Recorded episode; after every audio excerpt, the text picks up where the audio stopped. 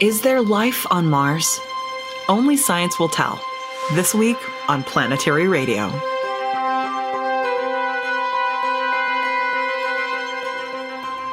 I'm Sarah Al Ahmed of the Planetary Society, with more of the human adventure across our solar system and beyond.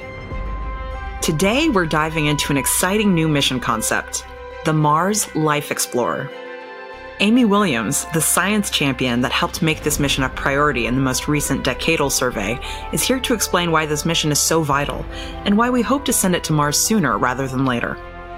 Then, Bruce Betts, the chief scientist of the Planetary Society, will join me for What's Up and a celebratory conversation about reestablishing contact with our beloved Voyager 2 spacecraft.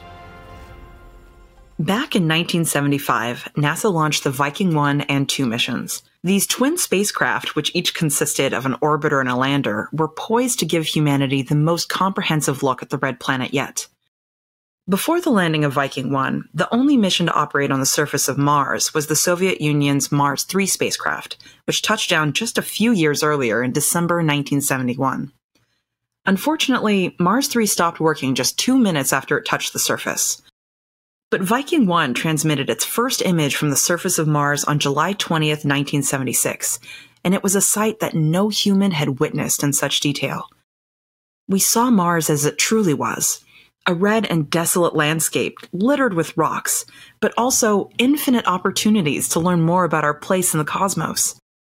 While the Viking landers recorded temperatures and analyzed the iron rich Martian ground and conducted a bunch of chemical experiments, it was the lander's in situ experiments to detect life that still puzzle scientists to this day. The mission introduced water with nutrients and radioactive carbon to Martian soil samples. If life existed, the hypothesis was that the Martian microbes would consume the nutrients and emit radioactive carbon. Strangely, that's exactly what the instruments detected. But when the soil was sterilized, the results vanished and the mystery deepened. Later missions discovered the presence of perchlorate in the Martian soil, leading to debates about whether this compound might have caused the positive readings as opposed to actual life.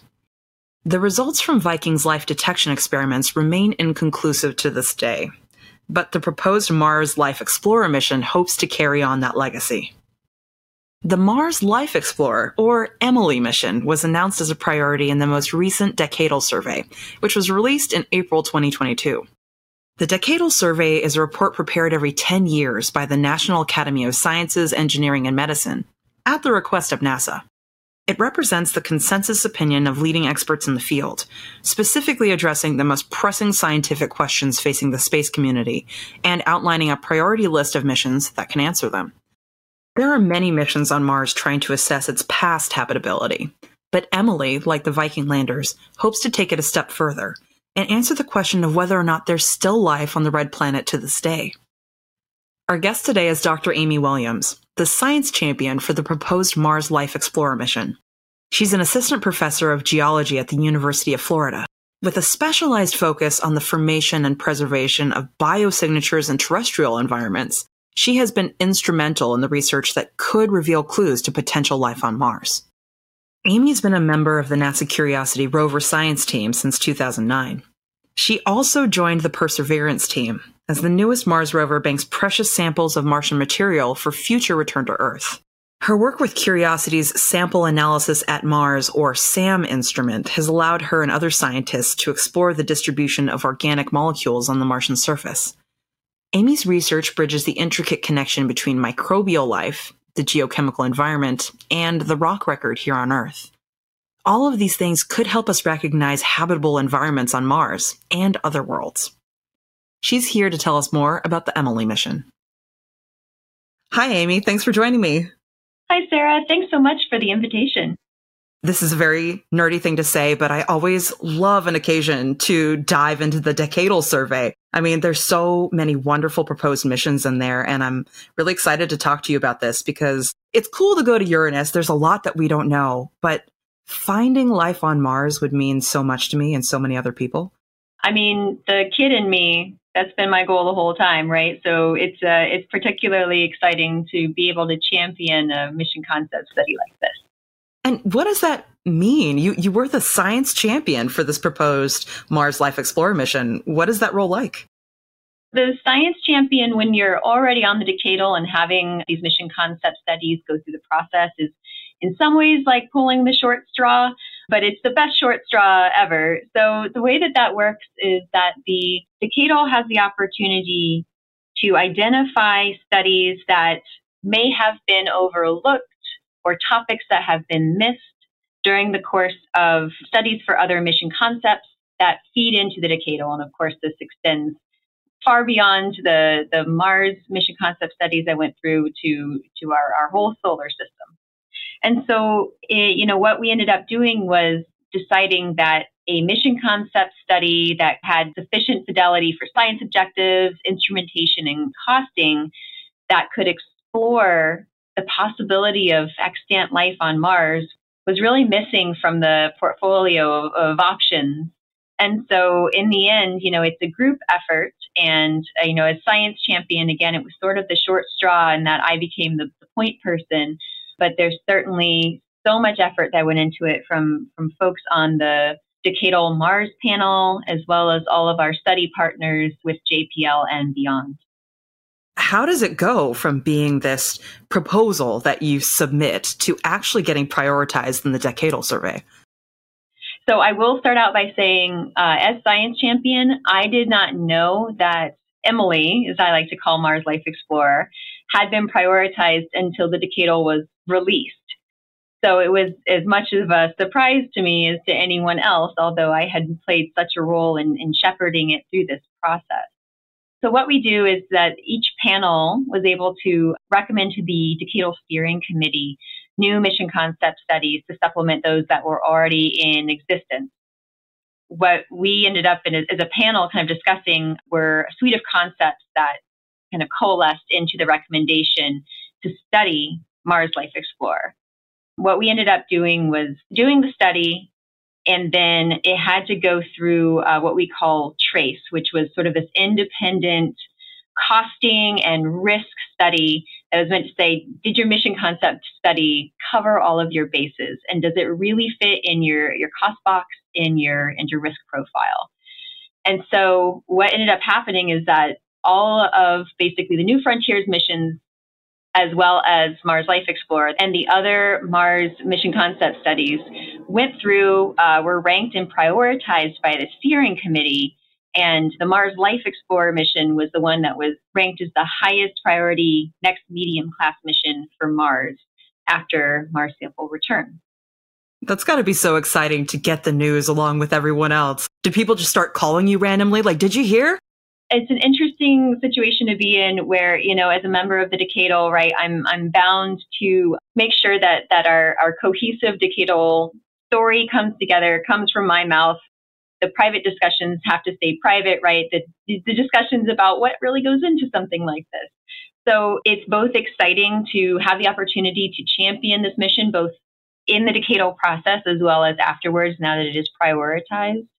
But it is definitely a team effort. And so, you know, I like getting the calls, but I also want to share the wealth because this was a humongous team effort.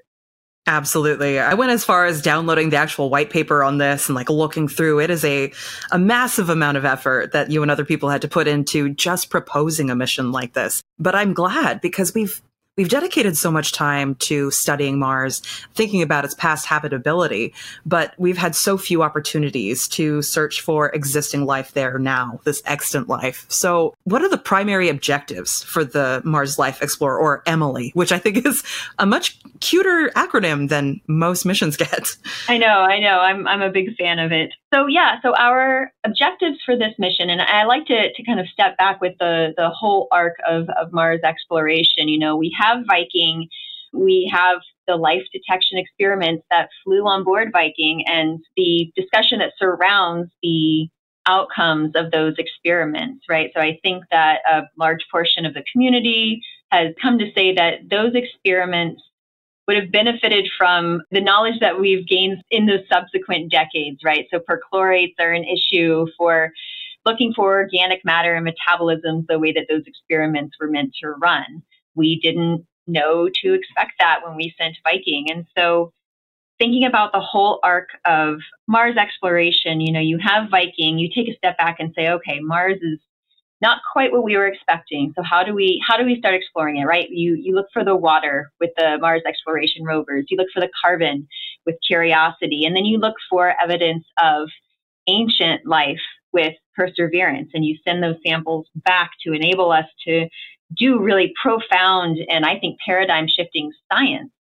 But that that still leaves you with that next step. You know, we're looking for ancient life now. How do we look for modern life? And I think what's really important is doing that in the era before we send humans to Mars, which is certainly a priority.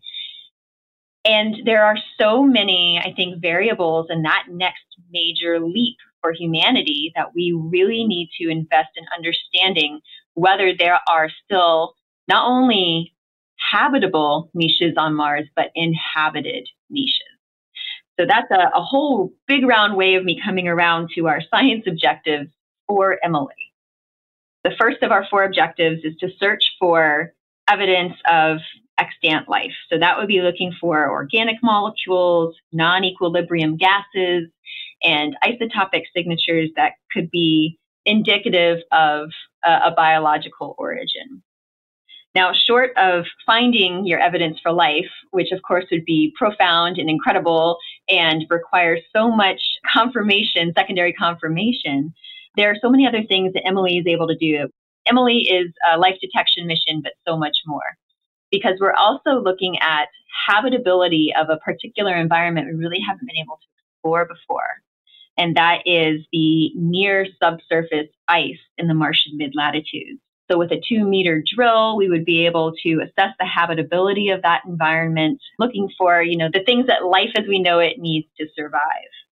And then once you have this incredible two meter borehole, you can, for the first time, quantify sort of that down borehole thermophysical property suite, which we haven't done before. And this would be within like ice and ice cemented regolith. And then our fourth objective is what has actually driven one of the goals of lasting an entire Martian year, and that is to be able to determine the processes that preserve, modify, and destroy ice in that particular environment. And so that would enable us to go through a full Martian year, look at how water flux from the subsurface in the atmosphere occurs, and really help us to get kind of better constraints on on that kind of exchange in an environment we haven't explored before. Understanding those ices could be very key to understanding whether or not there's life on Mars currently, but also could deeply impact future habitability of Mars for humans, right? But yep. when people come to me and say, Are you excited about humans going to Mars? I always try to take a step back personally because this question of whether or not life already exists there is so important to me. And it it could be deeply impacted if humans go to Mars before we actually answer this question. It could permanently change our ability to answer that. I don't think people take that into account very often. I mean, I, I know that the goal would be as minimal impact as possible. And I am, yeah, when you say, you know, when people ask, are you excited about Humans to Mars initiative? The answer is yes, but you know, there's the excitement, but then there's also, you know, I think about hu- humans have uh, not a great track record of of when we explore new places, what that impact is on that new place. You know, I think that even in the last several decades, really, we've come to recognize that the human microbiome is a robust, diverse, and resilient community of microbes that you know we can do everything that we can to to keep that from getting out you know in the wild as it is on mars. And yes the communities that could survive on the near surface i mean it, should be very limited to almost non-existent but it's pandora's box right? You can't close that if you do let something out into the wild and it is able to evolve and contaminate the martian environment with uh, terrestrial life so not not to say one way or the other about the the benefits uh, and drawbacks of humans to Mars, but I think these are the things that I know people are thinking about, and we should continue to think about to do this in the most responsible way. Absolutely. it would be a really beautiful thing to learn that maybe there's some connection between life on Earth and life on Mars in the past. And I want to know these answers before we introduce complications to that. Yep, which is, way to you know, it. Yeah, which is why we should prioritize missions like this. So I'm I'm really glad that this is something that we're thinking about very carefully and already have some cool ideas about how to accomplish since we're already working right now to gather samples from Mars and bring them back to Earth, why is it so important for us to also do this science at Mars, like do in situ research? Why would these two things be different? Couldn't we determine the answer to this question with those Mars samples? So, no, we can't. And that's one of the big things that I do like to remind folks of is that Perseverance collecting samples for return to Earth with Mars sample return that could have the potential to house ancient life biosignatures, not modern. I can only imagine the concerns that there would be about trying to bring back something that might actually be alive. And that is an, a whole nother podcast for you to, to dig into. So the thing about Mars exploration that I like to point out, you know, especially to my students is imagine that you are the Martian and you're coming to explore Earth and you land in the Atacama Desert or you know, we're at the University of Florida, so land, you know, in the Florida panhandle, right? What you see is a snapshot of such a limited environment that trying to draw conclusions for an entire planet based on those snapshots, it, I mean, we must recognize how limiting that is. So when we talk about in situ exploration, bringing samples back and getting the insight that we're going to get from Mars sample return, like I've said before, I think it will be profound and paradigm shifting and, and beyond informative. But you are getting a snapshot of an ancient, aqueously impacted environment. You are not looking at I, I cemented anything. You're not looking at the environment that Emily would look at. And so, really, it's a case of every data point is incredibly valuable in our exploration of other worlds. And if you think back to Viking, we sent these missions, we landed, we successfully scooped up the, the regolith, and lo and behold, there are perchlorates that actually messed up our experiments. Imagine everything that we learn with every single mission, all of the detail and nuance that we never expected or anticipated or didn't realize how how important it was for another world all of that feeds into every mission that we run to to any planetary body and so that's why i think it's important as we continue our exploration of mars you have to have in situ exploration and you have to have it in different locations so you get at least a little bit of a better idea of what that breadth of environment really is I love that you keep bringing up Viking because that the results from those tests were so interesting. And for literally decades, I've been wanting someone to go back and try to attempt something similar. How has our technology evolved since then that's going to allow us to really kind of determine more of these answers? Because I'm not even sure we understood at that time that even on Earth, there are like perchlorate eating microbes and stuff. You know, our, our understanding has advanced so much in the last few decades. Absolutely. So, um, you know, I don't even think in the 70s, you know, we were just starting to understand that archaea are a separate domain of life. You know, we, we weren't sequencing microbes yet. There's so much our understanding of the, the diversity of life as we know it just on Earth. We've come so far in subsequent decades.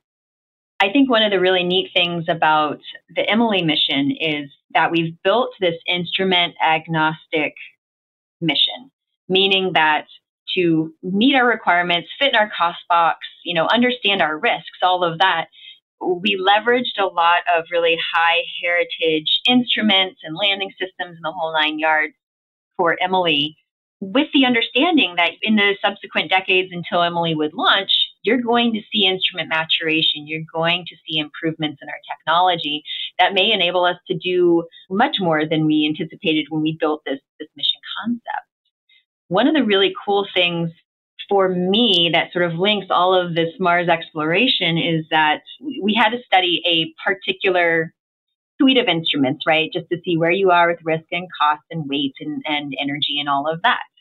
And so one of the boxes that we fit into was flying something that has a, a mass spectrometer. So we've seen mass spectrometers on Viking, on Curiosity. There's one flying on ExoMars. There's one going to Titan. And of course, this technique has been used in other solar system exploration. And so it's fulfilling to me in some ways that you're seeing a technique that we leveraged with Viking and got really interesting results that necessitated a lot more exploration for us to really understand why these things turned out the way that they did. And now you would be sending, you know, what is the the great great great grandchild of those technologies on Mars Life Explorer to again look for evidence of extant life, but with so much more information about the environment again, the nuance of the geochemical system that we just didn't have previously. So we're leveraging high heritage instruments, but Emily was built to be a mission that can accommodate new instrumentation, new techniques that might enable us to search for extant life and habitability in these shallow subsurface ices. So we can't actually say which specific instruments are going to be on this, but what are kind of the instrument categories that are going along with us to help us do this research? I talked about we have like these four objectives.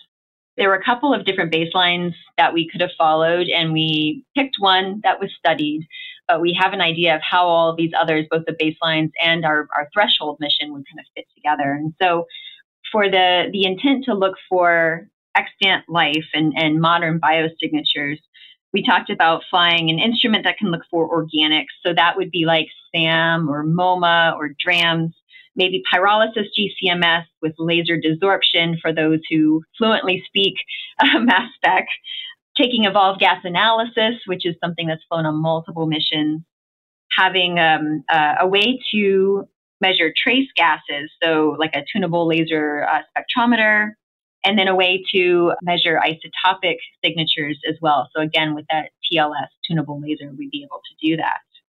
So you would be flying something like DRAMS or, or MOMA to accomplish several of those goals. Those are names of instruments, but they're truly instrument suites that can accomplish all of those goals. And then when we want to look at, you know, habitability in the in the subsurface down to those two meters, we're talking about ways to look at mineralogy and amorphous phases, elemental chemistry, and inorganic and small organic ions. So you're looking at something like the CheMin instrument on Curiosity. So there's instruments like CheMin X, which is being developed, or uh, a new version of MECA, or using evolved gas analysis. So it's really nice that we have all of these these instruments that have flown are very high TRL because they are just on the cusp of being ready to offer new opportunities for instrumentation. One of the things that should be explored before Emily would would fly um, would be this two meter drill. And so there's a two meter drill on ExoMars. And we can talk more about the benefits of getting into the subsurface and away from that harsh environment in the Martian surface. But you know, with with Emily, one of the really neat things is that we would have these ways to measure temperature and conductivity profiles down the borehole downhole imaging, you know, just opportunities that we we haven't had to look into the subsurface of Mars. And then our, our fourth objective, looking at the modern climate, looking at water flux between the subsurface and the atmosphere, and looking at you know weather for a year. You know, we're flying basically like a version of MEDA uh, with temperature and pressure sensors and a sonic anemometer, and so we we have all these opportunities to leverage these high heritage instruments to accomplish these objectives. But in the, the full report, you know, we highlight a suite of things that you could do. You could fly that would fit in the box, you know, whatever that cost and size and energy box is. Is this going to be one of those missions that's powered by solar panels?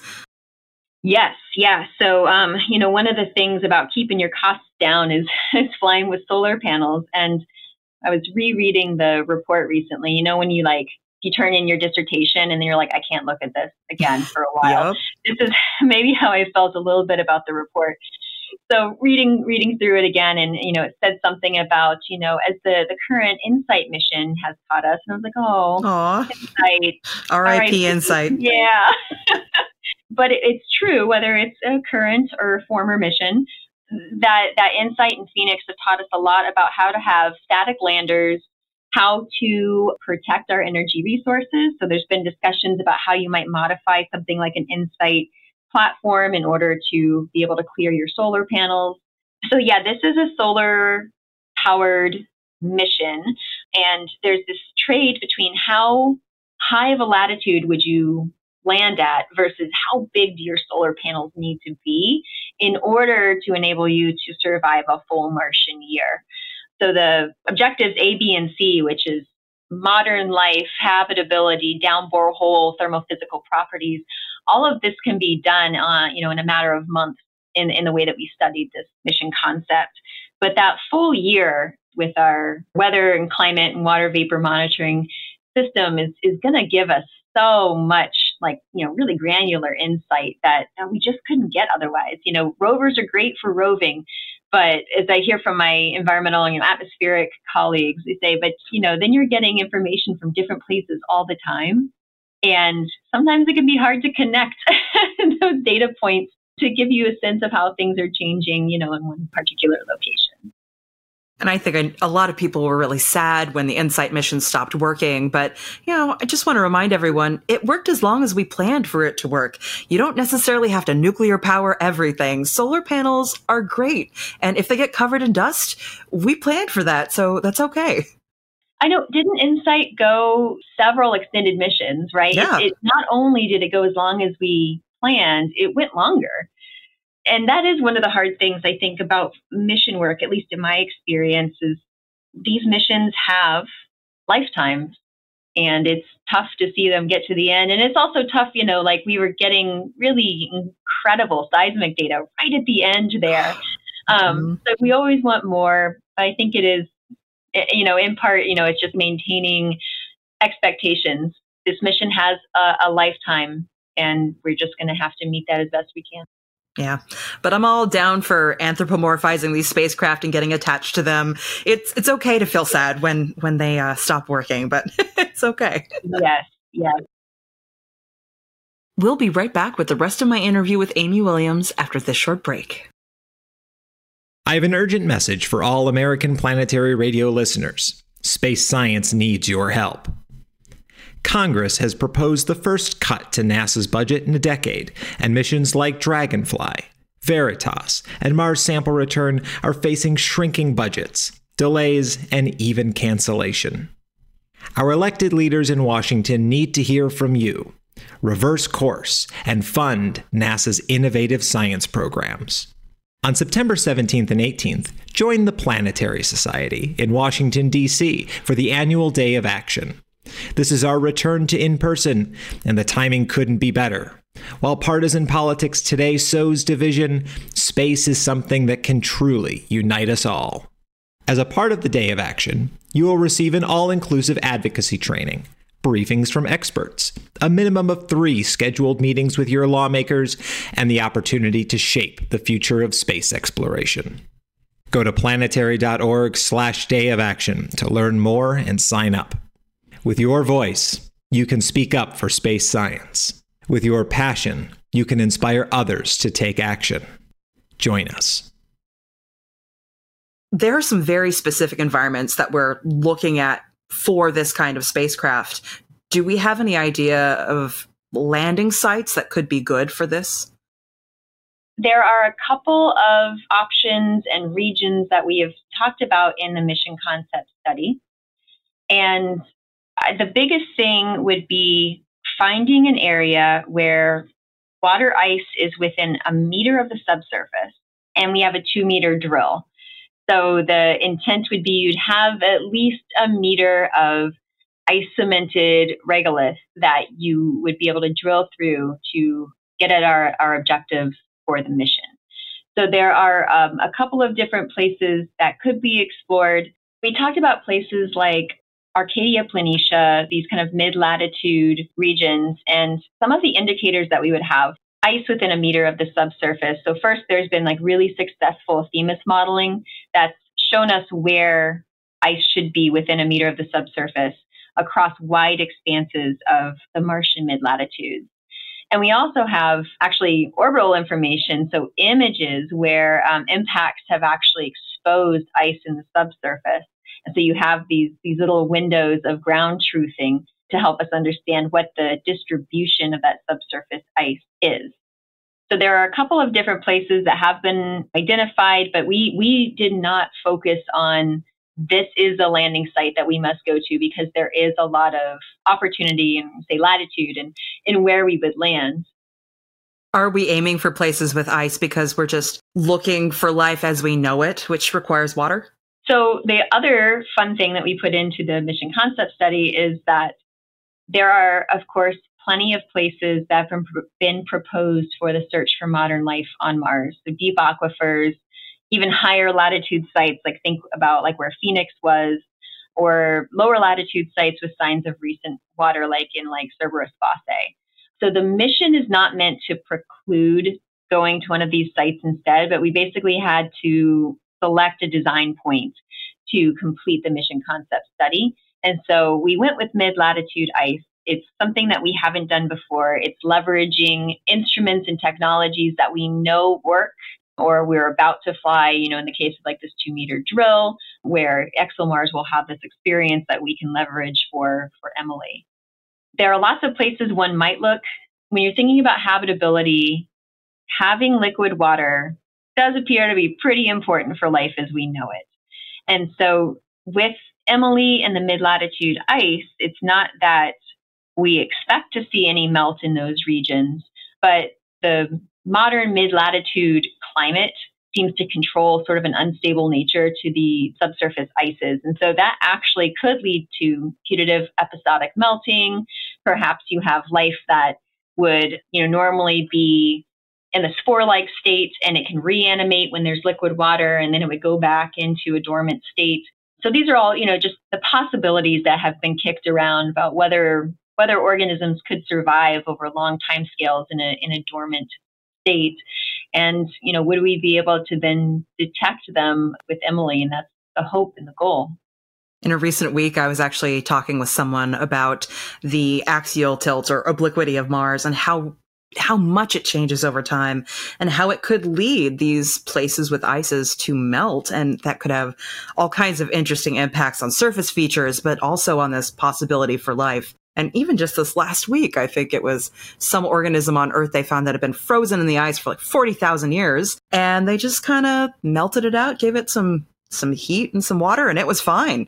Yeah, they were worms too. I mean, we're not even talking about you know bacteria or archaea. We're talking about complex multicellular eukaryotes that are reanimated after 40,000 years.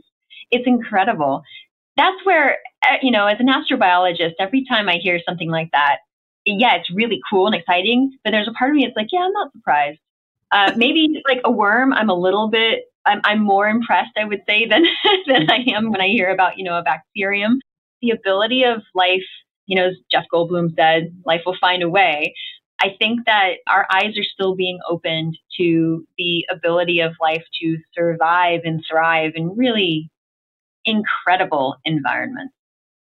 But in order to get to this place and and actually test the material to see if there's any life, we have to be able to drill down into this ice. And we have attempted to drill on Mars before. We've been successful with some instruments, but the most recent attempt with the InSight mission did not go according to plan. We tried to hammer down into the soil and it just resisted all of our efforts. So, what kind of lessons did we take from that that could help us in this case?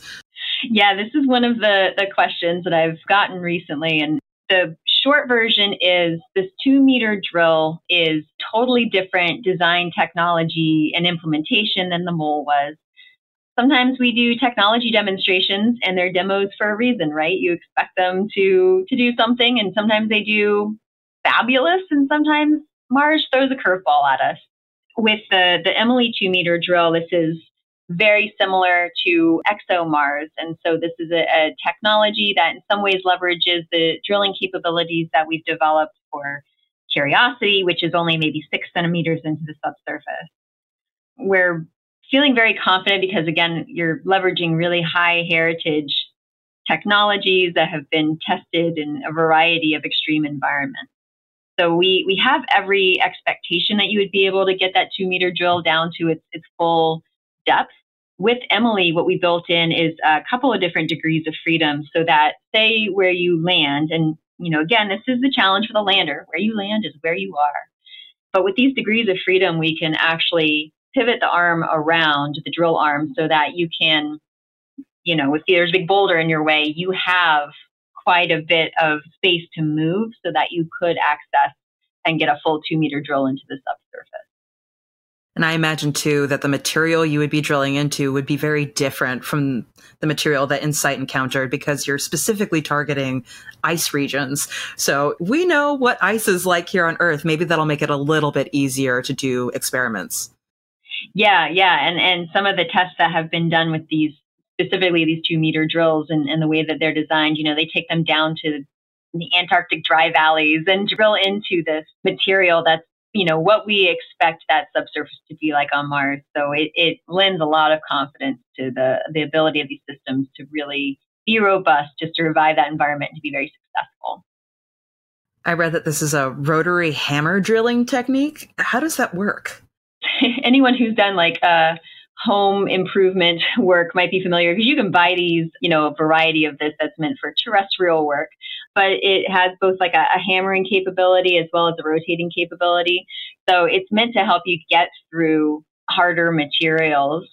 It's like what we see, um, especially on like Curiosity or if you're coring with Perseverance, where we have the ability to dial up the basically the the effort that goes into drilling through a rock you don't want the rock to win because you've broken something on your on your instrument or on your rover or your lander but we have the ability to if you have like a particular you know if you have to drill through a rock unfortunately to get to two meters depth you would be able to kind of dial that up and penetrate that material and then if you're going through ice cemented regolith you would hope that that would be a little bit more giving to the drill system. So yeah, rotary percussive is just a way to kind of accomplish several different ways of getting into your full core depth. This is going to be the deepest we've ever dug into Mars, right?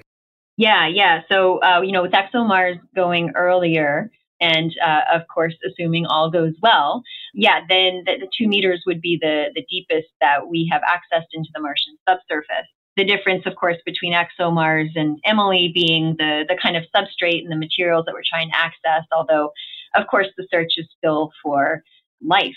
And I, I do like to bring people back to curiosity and the first time that we drilled into the subsurface there. And so this was at uh, the John Klein area, this was at the foot of Mount Sharp. You tell someone to picture Mars, they're going to picture a red ball, right? A red planet, oxidized iron.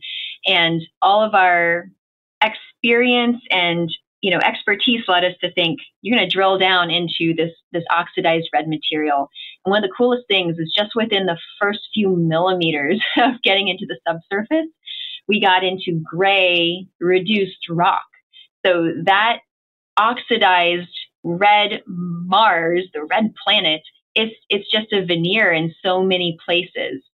It's just really skin deep for a lot of regions of Mars. And so think about how our our whole understanding of Mars changed in within a couple of centimeters of drilling into the subsurface and extrapolate that to what we're going to be able to learn by going two meters into the subsurface.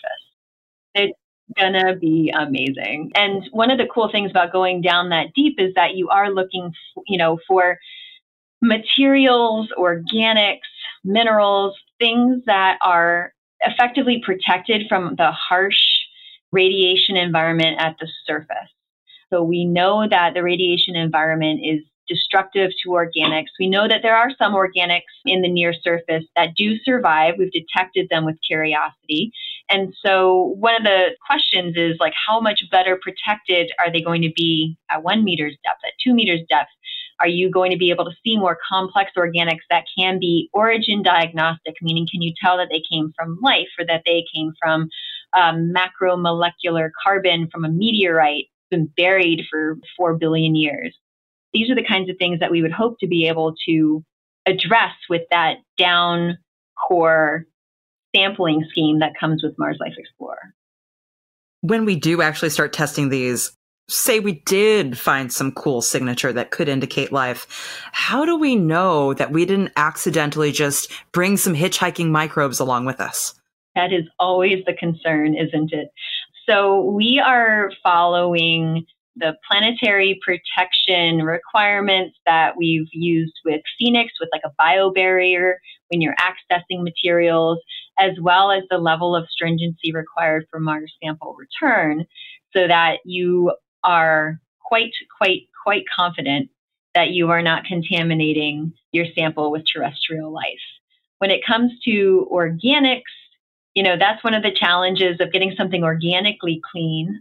It can be extremely difficult. So not only do we not want to contaminate Mars with terrestrial microbes, but when you're trying to collect a sample of something and say these organics that we see are indigenous to the rock and not from something we've introduced, you know, we have several steps to make sure that that's the case. And, you know, that can include solvent washing and uh, radiation and different ways to remove not only life but organics from the interior workings of instruments to make sure that they are incredibly clean. And you can also carry blanks, different kinds of controls and tests to make sure that what you're detecting is indigenous and not something you brought with us once we actually do test these, if we did find something interesting, how would we verify that? If we just do it enough times, does it tell us that maybe this is real? Because I'm sure everyone would be really excited, but how do you know for sure? That is always the challenge, you know, and different groups have, have tried to come up with ways to say, what would it take to feel confident in saying, you know, that you've detected evidence for life?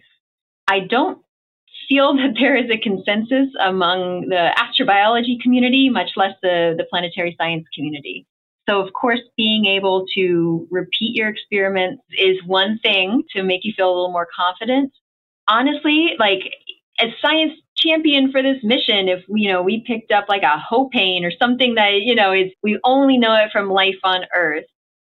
I don't even know right now actually what it would take for me to say yes, definitely. I mean that's so compelling, but the challenge that I face is that you can't step back from saying that you found evidence for life on Mars, right? Because yep. that's paradigm shifting. That means so much to so many people. That means that we're not alone in the universe. That means that there are multiple geneses of life potentially on these different worlds. What does that mean for life, uh, you know, outside of our solar system? There is so much to unpack in that discovery, and that's part of why we we explore the way that we do but you can't step back from it once you say it. And so to feel confident, I think that you do need repeat experiments. You might have to send another mission to further investigate, interrogate those samples.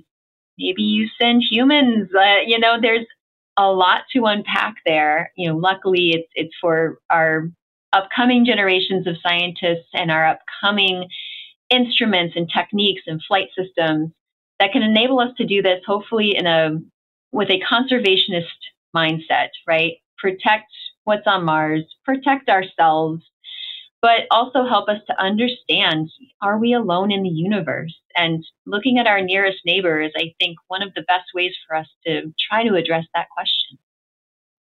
It's interesting because I wonder if we did find this evidence of life, how it would impact future human exploration. Because on the one hand, you could say, well, maybe we don't send humans for a while until we figure this question out. And on the other hand, you could say humans might be able to do this science way better. Maybe we send them to figure out this answer. I'm so torn on it, right? Because like it's such an incredible question to address.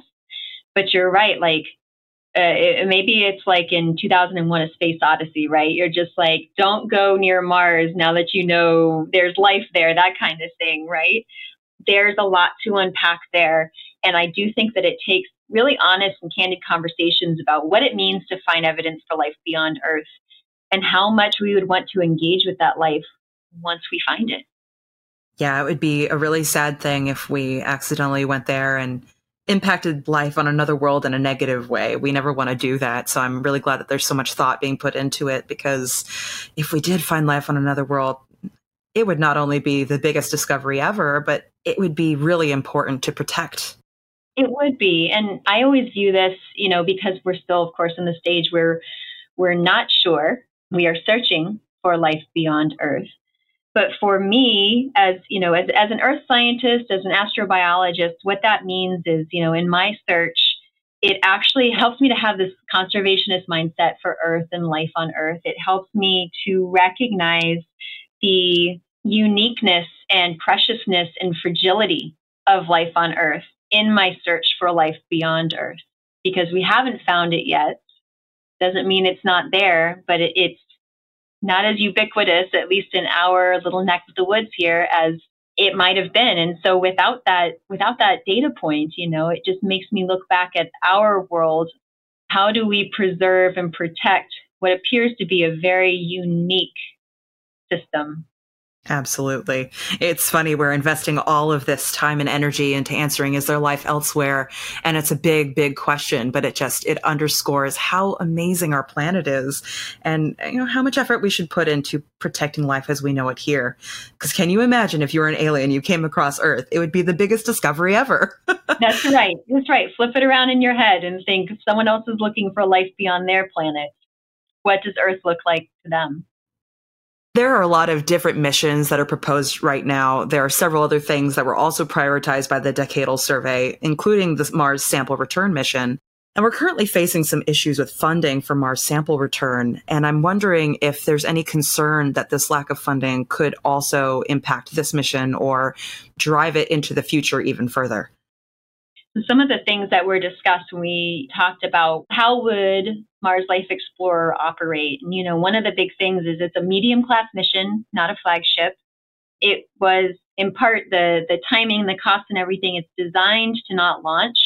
That means it's designed to not even move forward in, in phase A until we are moving out of peak MSR spending, right? Recognizing the importance of Mars sample return to not even the planetary community, but just science it is incredibly important. So recognizing the need to honor that prioritization by the last couple of decadal surveys, while also keeping the Mars exploration program moving in a forward direction. So with Emily, one of the things that came out is that there would actually have to be a bump in our budget in order for Emily to fly certainly what we're hearing now with sort of stresses about funding for Mars sample return, you know, it does all kind of get passed down the line, right? You cut funding here, something else gets trimmed. Will Emily ever fly? One of the things that we pushed for, you know, making clear in the in the mission concept study is the desire to perform this mission prior to sending humans to Mars. If we're looking at sending humans to Mars, we're looking, you know, uh, I think one of the more recent estimates would be in the 2040s. Then you're looking at launching in the 2030s for Emily and completing this mission before that happens. Then you're looking at phase A, you know, stepping, you know, all the way back into like what 2028 maybe, right? So like there, everything propagates downstream, doesn't it? So pushing MSR in one direction or the other certainly impacts the rest of the planetary science portfolio again, I can just say, you know, I'm I recognize the importance of the science that Mars sample return is going to accomplish. And so my hope is that there's a way to enable science for everyone and to keep our science budget healthy and to keep our funding levels healthy, not just for our generation of scientists, but all the people who will come after us. I'm happy to work at an organization that literally spends most of our time gathering people together to try to advocate for missions like this because it would be a phenomenal result if we could send this there and actually get the answers to these questions. And I guess the one bright spot is that if it gets delayed, our technology will get even cooler. So that, that is a way to think about it. Yeah. Um, it's always a, a, balance of improving and maturing technologies versus how much further do you push these opportunities out, especially if you have something that's almost like a such such a big step in our timeline like sending humans to Mars, right? So that again, something you can't step back from once you do. So you need to make sure you cover all your bases before you take that next giant leap. Well, thanks for seeing that gap in our priorities in the decadal and stepping up to try to make this a priority because we need people to advocate for these kinds of forward thinking missions that would completely be a paradigm shift for the way we think about ourselves and the worlds around us. Well, thanks for joining me, Amy, and for this really cool mission concept. And fingers crossed, everything goes well with Mars sample return, and then you can come back when we're actually about to launch this Mars Life Explorer would be incredible. I'd love to see Emily fly into the sky. Thanks, Amy. Thanks, Sarah. In some ways, I like to think that this question of whether or not life still exists on Mars is part of why the Planetary Society exists. Our co-founder, Carl Sagan, helped design and manage the Viking missions to Mars and choose their landing sites. But the cost of the Viking program, along with the Voyager probes that launched in 1977, almost ended space exploration as we know it. Policymakers in the United States perceived a lack of public interest in space, and they used this as an excuse to slash budgets. Can you imagine? No public interest in space? In a time where new space images beam to my phone from the Martian surface across a deep space network, it seems almost inconceivable. But that's why Carl Sagan, along with the NASA Jet Propulsion Laboratory director at the time, Bruce Murray, decided to build a grassroots advocacy group to prove that there is public support for planetary exploration. They teamed up with JPL engineer Louis Friedman, and on November 30th, 1979, they founded the Planetary Society. The rest, as they say, is history. But if the Mars Life Explorer mission does one day land on Mars, it will be because of space fans and advocates like you who helped keep the torch of space science and exploration burning. Right now, there are a few space missions that could use your help, including Mars sample return. If you live in the United States and want to add your support to these missions, you can visit our Action Center at planetary.org/action. We have quick and easy forms that'll let you contact your representatives in Congress and voice your support for these missions in less than 2 minutes. And then you can go get yourself a little treat for being a good space advocate. now, let's check in with Bruce Betts, the chief scientist of the Planetary Society, for what's up. Hey, Bruce. Hello. Hello. you know, I'm just in a really good mood because after weeks of not being able to communicate with the Voyager 2 spacecraft, we just got a signal back, so we're back in contact. I'm so excited. Oh, it, it always comes back. It's like cockroaches like cockroaches. Except good. I mean, that's kind of a big difference. I was really actually impressed when we lost contact with that spacecraft, knowing that they had already built in a system that would automatically point back to Earth if we'd gone long enough, you know? Like, it's cool that we got contact back by August, but I could have waited for October happily. I mean, not happily, uh, you know, on the edge of my seat, but there was this moment during my first time at uh, the Jet Propulsion Lab in Pasadena, they have this visual display that shows when information is coming down from spacecraft. And when Voyager 2 pinged back information, it was so slow compared to all the other data coming in. I literally watched that thing, pointed it out, and just laughed my head off. Yeah, amazing what a few billion kilometers will do for your data rate it's just amazing that the low power transmitters and that they can communicate it with it at all. I mean, it's it's just an incredible. All right, let's move on to this week's random space fact.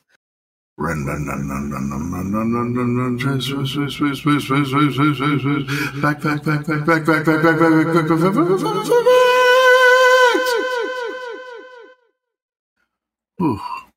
So I was thinking, I was thinking Planets, solar system, moons. What's the closest moon to its parent planet? It's Phobos. Phobos at Mars is the closest to its parent planet.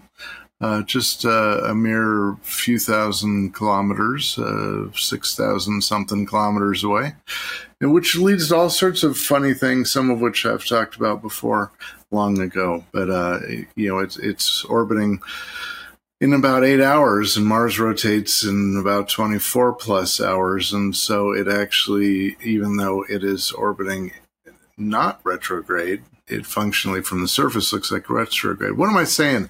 I'm saying instead of everything rising in the east like we're used to, uh, it rises in the west and sets in the east because it's actually zipping faster than Mars is rotating. and uh, it's it's pretty groovy. It's also inside because it's doing that. It also will uh, meet a fiery fate in you know 50 million or so years when it enters the Mars atmosphere. We got some really great comments from people this week. Uh, some people have still been sending in messages to our email, so thank you. I really like that. But we'll also be looking at messages that come in through our member community online for our episodes. I had to read this to you, Bruce, because we've just moved our trivia contest out of the show into our member community. As is tradition, Gene Lewin had to write us a poem, and this time it's about your trivia contest. mm. So Gene Lewin wrote us Without a word, he ponders. Facts swim across his mind. Nothing passes past his lips, but we feel he seeks to find. A query for the masses, no longer cast by Pod. Small, but still important. He smiles and gives a nod.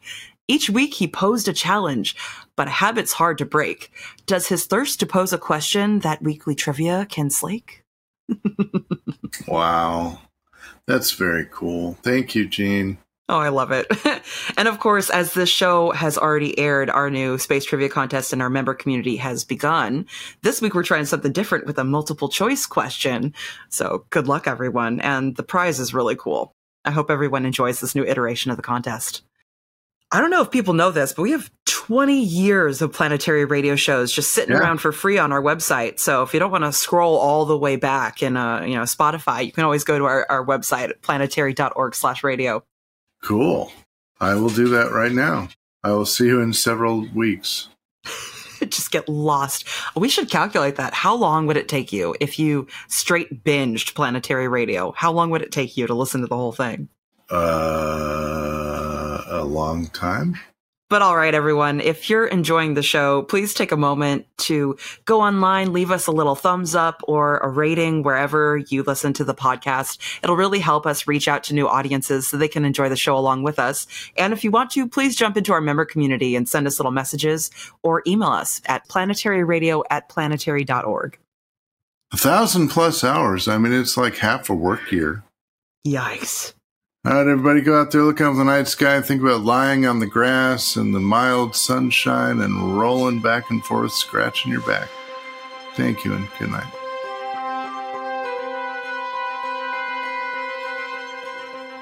We've reached the end of this week's episode of Planetary Radio, but we'll be back next week to talk with the members of the team that detected water vapor in a planet forming disk with the James Webb Space Telescope. It's a really cool result. Planetary Radio is produced by the Planetary Society in Pasadena, California, and is made possible by our life searching members. You can join us as we support the space missions that help us unravel the mystery of whether or not we're alone in the universe at planetary.org/join. Mark Hilverda and Ray Paoletta are our associate producers. Andrew Lucas is our audio editor. Josh Doyle composed our theme, which is arranged and performed by Peter Schlosser. And until next week, Ad Astra.